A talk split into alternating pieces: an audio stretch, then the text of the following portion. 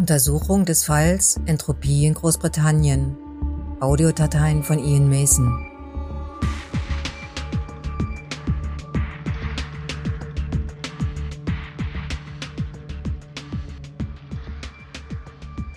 Glaube ich an Zufälle? Na. Und vor allem glaube ich nicht an spontane Vergesslichkeit. Und genau deswegen nehme ich meine Geschichte auf.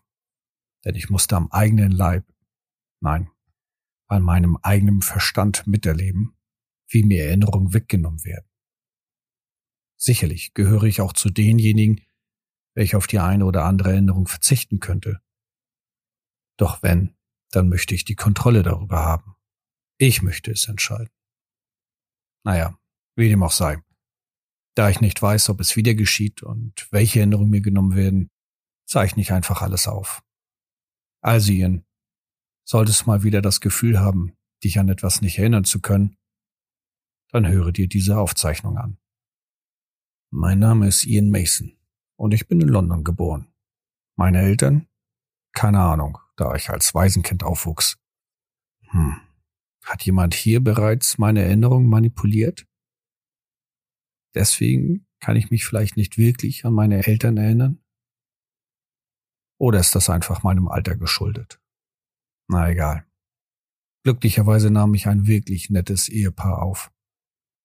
Meine Mutter, entschuldige, Stiefmutter ist liebevoll und ernst, wo es wichtig ist.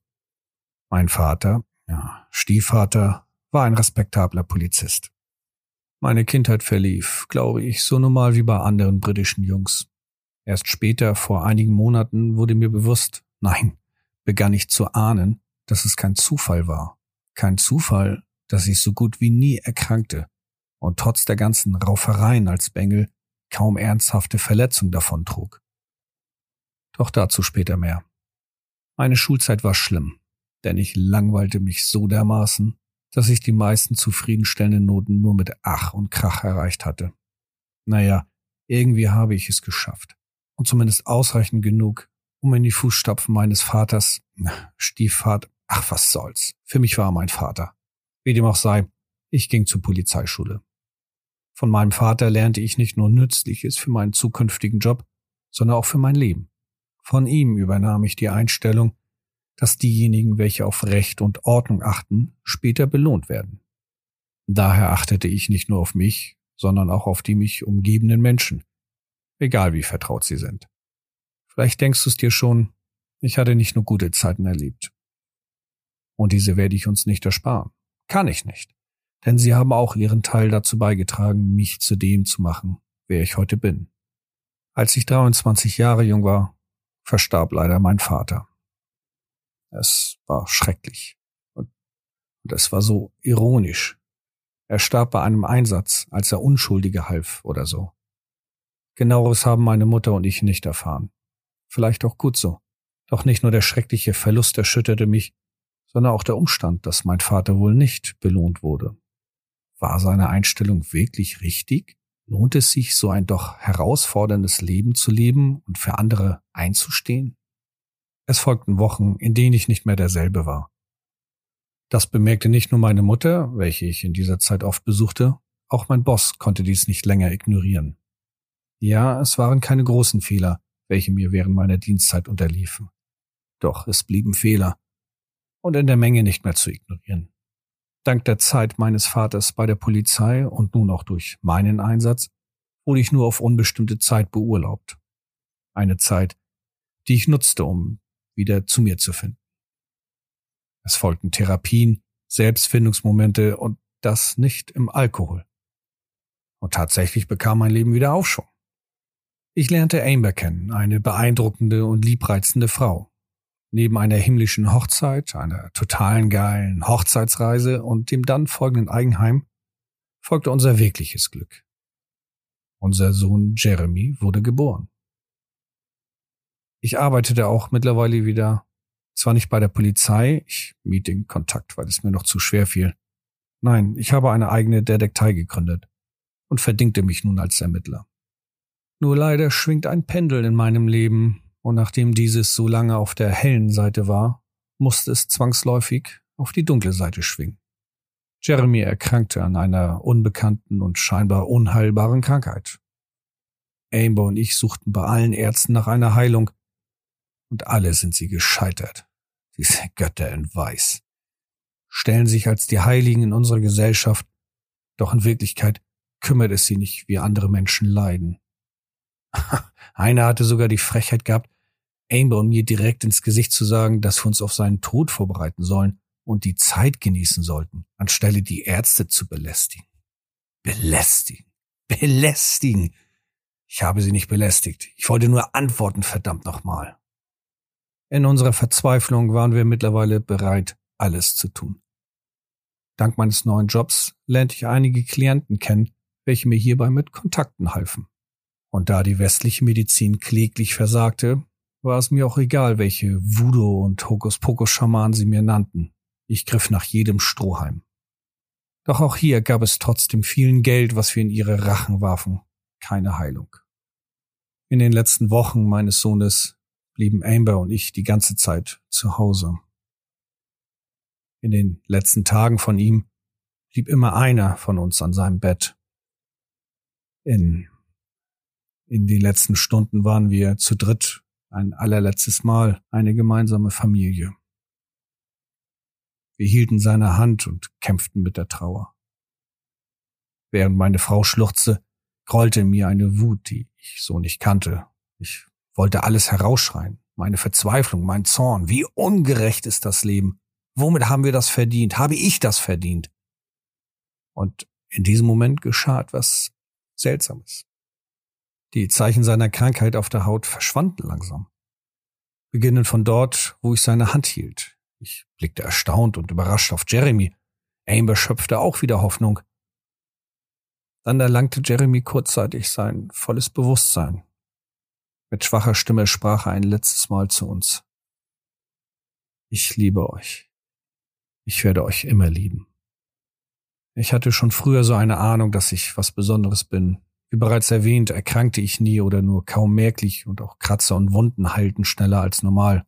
Naja, für mich war es normal, doch irgendwie auch nicht. Und in diesem Moment wurde mir bewusst, dass da mehr ist als eine Abnormalität.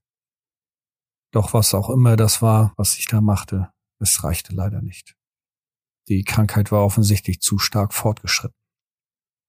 Schluchzend und weinend saßen wir bestimmt noch Stunden an seinem Totenbett. Es folgten Tage des Schweigens. Glücklicherweise kümmerte sich Ambers Bruder um den ganzen Scheißpapierkram. Solltest du dich wundern, warum ich mich mit dieser Gabe nicht weiter befasste, warum ich es heute noch immer nicht klar verstehe, Hey, ich habe weitaus andere Sorgen in diesen Tagen gehabt, als mich damit zu beschäftigen. Danach folgten dann wiederum andere Sorgen und dann und dann und dann und dann und dann und dann. Das war früher schon da und wird morgen auch noch da sein. Doch jetzt galt es, mein Leben, dein Leben wieder zurechtzurücken. Denn auch wenn meine Frau es nie ausgesprochen hatte, ich konnte es in ihren Augen sehen, zwischen ihren Worten hören, ihren Vorwurf, warum habe ich mich nicht mehr angestrengt? was auch für eine Gabe ich da auch immer hatte. Ich hätte doch Jeremy retten können. Es schmerzte. Als würde ich mit Absicht mich nicht angestrengt haben, um meinen Sohn sterben zu sehen. Was fällt dir überhaupt? Nein, Wut hilft nicht. Wie dem auch sei, Wochen sind vergangen und uns beiden wurde immer bewusster, dass wir nie wieder glücklich werden würden. Sie sagte, sie sehe ständig Jeremy in meinen Augen und ich sah in ihrem Strahlen sein strahlen. Ich zog aus und sie, sie lebte ihr Leben. Ich warte nur noch darauf, bis sie die Scheidung verlangt. So sehr ich die Entscheidung ebenso unterstützte, dennoch schmerzte es mich sehr. Der Verlust zweier Menschen, die ich liebte, in so kurzer Zeit. Oh mein Gott, was muss ich für einen eisenharten Überlebenswillen haben, dass ich noch immer auf dieser verdammten Erde wandle. Und natürlich war dies auch eine Zeit, an der ich wieder an die Worte meines Vaters zweifelte. Ich habe stets darauf geachtet, für Ordnung und Recht zu leben. Dann das. Ist das der Lohn? Doch ich wollte dies nicht einfach aufgeben. Das Letzte, was ich überhaupt noch habe. Ich kann und will es nicht akzeptieren, dass diese Welt so ein Leben bestraft. Nein, ich hatte schon mal geschafft, aus so einem Sumpf von Schwärze mich hinauszuzwingen, und das werde ich wieder. Erneut begann ich mein Leben neu zu ordnen. Auch hier half meine Mutter. Und es klappte besser und schneller als beim ersten Mal. Hey, ich hatte ja irgendwie Erfahrung, oder? Ich wurde zu einem recht fähigen Ermittler. Und in dieser Zeit konnte ich auch wieder Kontakt zu meinen alten Polizistenkollegen aufnehmen. Insbesondere zu Martin, Martin McSherman. Mit dem bin ich früher gemeinsam auf Streife gegangen. Und daraus entwickelte sich eine nützliche Bekanntschaft. Von ihm erhielt ich die eine und andere für meine Ermittlungen hilfreiche Info. Auf der anderen Seite bat er mich mal das eine oder andere zu recherchieren, was ein Polizist nicht so ohne weiteres konnte, wegen den Vorschriften und so.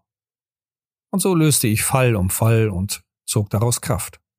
Nur um mir alles Mögliche zu geben, um eine bessere Welt zu schaffen, zumindest in meiner Umwelt. Dabei war es mir auch egal, welche Wege von Gewalt und Tod ich gehen muss. Es ist doch für den guten Zweck und es erwischt ja eh nur die Bösen. Tja, das mit dem Pendel erwähnte ich bereits, oder? Es schwingt scheinbar unentwegt weiter. Mein letzter Klient hatte bereits einige andere Ermittler aufgesucht, und überall wurde er abgelehnt. Ich wollte auch zuerst ablehnen, nachdem er mir sein Anliegen erklärte, denn es betraf Jorik, einem entfernten Mitglied der Königsfamilie. Leg dich nie mit der Krone an. Jedoch ging es um seine Schwester, die als Bedienstete arbeitete, die treu und loyal für die Krone lebte. Und laut dem Bruder wurde sie durch die Krone getötet. Natürlich versprach ich ihm nichts, doch gab ich ihm mein Wort, dass ich mein Bestes geben werde. Offensichtlich reichte ihm das schon und er gab mir sein ganzes zusammengekratztes Geld. Also ermittelte ich und suchte nach Hinweisen. Warum ich hier keine Einzelheiten aufzählen kann? Tja, das ist der Grund, weswegen ich das hier alles mache. Denn aufgrund des Falls sind meine Erinnerungen verschwunden. Nicht alles, doch wie viel und was? Keine Ahnung. Nur dank der Hilfe einer Freundin konnte ich einen Großteil der Erinnerungen wieder konstruieren. Jedoch wirst du nicht den Namen des Bruders oder der Schwester hören. An diesen kann ich mich nicht mehr erinnern und da ich sehr seriös mit meinen Klienten umgehe, habe ich auch niemanden von ihnen erzählt. Doch später, dazu mehr. So ging ich also dem Ganzen auf die Spur. Anfangs wirkte es auch wie ein Klischee. Die Bedienstete eines Blaublütigen wurde zu dessen Affäre, sie forderte mehr und schließlich wurde sie beseitigt. Umso weiter ich der Sache nachging, umso mysteriöser wurde es. Zuerst glaubte ich an irgendwelche SM-Praktiken, doch wirkten diese bizarrer, als ich dachte. Und dann erfuhr ich von einer dritten Partei. Irgendein obskurer Orden oder so. Den einzigen Namen, welchen ich herausfand, war Jean Dimacroix. Und kaum kam ich so weit, erhielt ich auch schon Besuch von Jorik. Natürlich erklärte er, dass es ein tragischer Unfall war. Er habe bereits die Familie entschädigt, mehr als nötig. Und damit wäre es genug gewesen. Tja, wenn, wenn dieser Schnösel nicht so dämlich war und mir drohte. Sollte ich weitermachen, dann, ja, dann, ja, ja, was dann? Was wollen all die Möchtegern Schurken damit sagen? Misch dich nicht ein, ansonsten lach ich über dich, schicke dir Blumen oder wir gehen ein Bier trinken. All die bösen Buben, die glauben, Darth Vader würde vor ihnen erzittern. Lachhaft. Natürlich habe ich das nur gedacht und Jörg einfach zugenickt. Hoffe ich doch. Zumindest schätze ich mich nicht so dämlich ein und habe ihm das ins Gesicht gesagt. Ich weiß ja nicht, nur das würde zu mir passen. Mir wurde jedoch wegen dieser Drohung klar, dass da mehr sein musste, dass ich vorsichtiger sein musste besuchte eine andere Bekannte. Sie habe ich während einigen anderen Fällen kennenlernen dürfen. Elizabeth Drahul. Was sie macht? Naja. Sie gehört zu denjenigen, welche ihr Geld mit Dingen verdient, die knapp an der Legalität vorbeirauschen. Wobei hier knapp sehr relativ ist. Dank ihr konnte ich mehr über diesen Genre erfahren. Und somit rannte ich ungebremst in das Wespennest hinein. Natürlich beschattete ich diesen Typ Schließlich wagte ich mich dann in den Club, in dem Jean aufging. Von außen ein unscheinbares Gebäude und innen wie eine Loge, glaube ich. In einem Art Herrenzimmer, natürlich mit einem völlig übergroßen Kamin und antiken Sesseln und Tischen, sah ich Jean, wie er sich mit einigen unterhalten hat. Und dann wurde es dunkel. Ich glaube, es sind Stunden vergangen. Frag mich nicht, wie viele. Ich schaue ja nicht ständig auf die Uhr. Ich erwachte in meiner Bude, neben mir ein Umschlag mit einer drohenden Nachricht. Wir kennen Sie. Sie leben noch, weil wir es wollen. Doch erforschen Sie weiter den tragischen Unfall der armen Frau, sind Sie ein zu großer Störfaktor und wir beseitigen Störfaktoren schnell und unerkannt. Was wäre ich für ein Ermittler, wenn mich solche Drohungen abhielten? Doch das war noch nicht alles. In den folgenden Tagen kamen unterschiedlichste Behörden mit solch komischen Vorschriften, die dafür sorgen, dass ich meine Kanzlei schließen musste. Und dann gab es da noch Ungereimtheiten bei einigen Untersuchungen, weswegen mein Geld eingefroren wurde. Das i-Tüpfelchen jedoch ist der Umstand, dass ich mich überhaupt nicht mehr an den letzten Fall erinnern konnte. Erst später, als mich Elizabeth anrief und nach dem Fall fragte, wurde mir langsam klar, was da geschehen war. Und mit ihrer Hilfe konnten wir zusammen die Lücken etwas schließen. Da ich jedoch nie meine Klienten offenlege, konnte sie mir natürlich nicht die Namen des Bruders und der Verstorbenen nennen. Also frag sie nicht ständig deswegen. Sie weiß es nicht. Und auch brauchst du dich nicht mehr bei ihr erkenntlich zeigen. Das hast du ebenfalls schon getan. Auch wenn sie es immer mal wieder versucht, angeblich um zu prüfen, ob ich mich noch erinnere. Wer es glaubt. Ich brauche natürlich nicht großartig darauf eingehen, dass es keine Aufzeichnungen und Notizen zu diesem Fall gibt. Weder in den Medien noch in meinen Unterlagen. Und die schriftliche Drohung gab natürlich keinen Hinweis auf den Absender. Also stand ich wieder mal allein da. Nur hatte ich jetzt ein anderes Problem. Ohne Kanzlei bin ich arbeitslos und ohne Geld kann ich keine weitere Kanzlei eröffnen. Natürlich habe ich versucht, bei anderen Detekteien mich zu bewerben.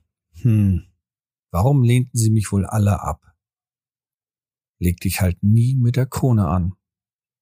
Einige Tage später fand ich dann einen Umschlag in meiner Wohnung unter die Tür durchgeschoben. Natürlich kommt auch das nicht selten vor, doch diesen Umschlag erkannte ich. Das Papier und diese fast unscheinbare Prägung waren einzigartig. Also natürlich nicht einmalig, nur es war derselbe Absender, von dem ich schon mal einige Infos und Unterlagen bekommen habe. Alles von diesem Absender entsprach der Wahrheit bzw. half mir. Offensichtlich habe ich einen Gönner oder so. Und dieses Mal traf es wieder zu. Im Umschlag fand ich einen Stellengesuch für einen Sicherheitsmann in einem Hotel in London. Hey, ich hatte keinen Job, kein Geld und, naja, ich nahm jede Möglichkeit. Es muss ja nicht auf Dauer sein. Also bewarb ich mich und, Überraschung, ich wurde angenommen. Ach, da ist noch was. Natürlich wurde ich vorsichtiger nach dem Ganzen. Ich habe mir mit den ersten Gehältern und dem Einholen einiger Gefallen einen sicheren Unterschlupf organisiert. Mittlerweile gibt es auch einige beachtliche Sicherheitsvorkehrungen. Wo? ja, genau, das werde ich hier bestimmt nicht einfach so rausposaunen. Die Adresse habe ich im Hotel versteckt. Ein Hinweis wo genau kann dir Martin sagen. Frag ihn einfach nach deinem Sohn. So. Bis dahin erstmal. Mal schauen, wohin das Pendel nun schwingt und was mich noch alles erwartet. Ich, du, er, nein, wir dürfen gespannt sein. Also, pass auf dich auf, Kleiner.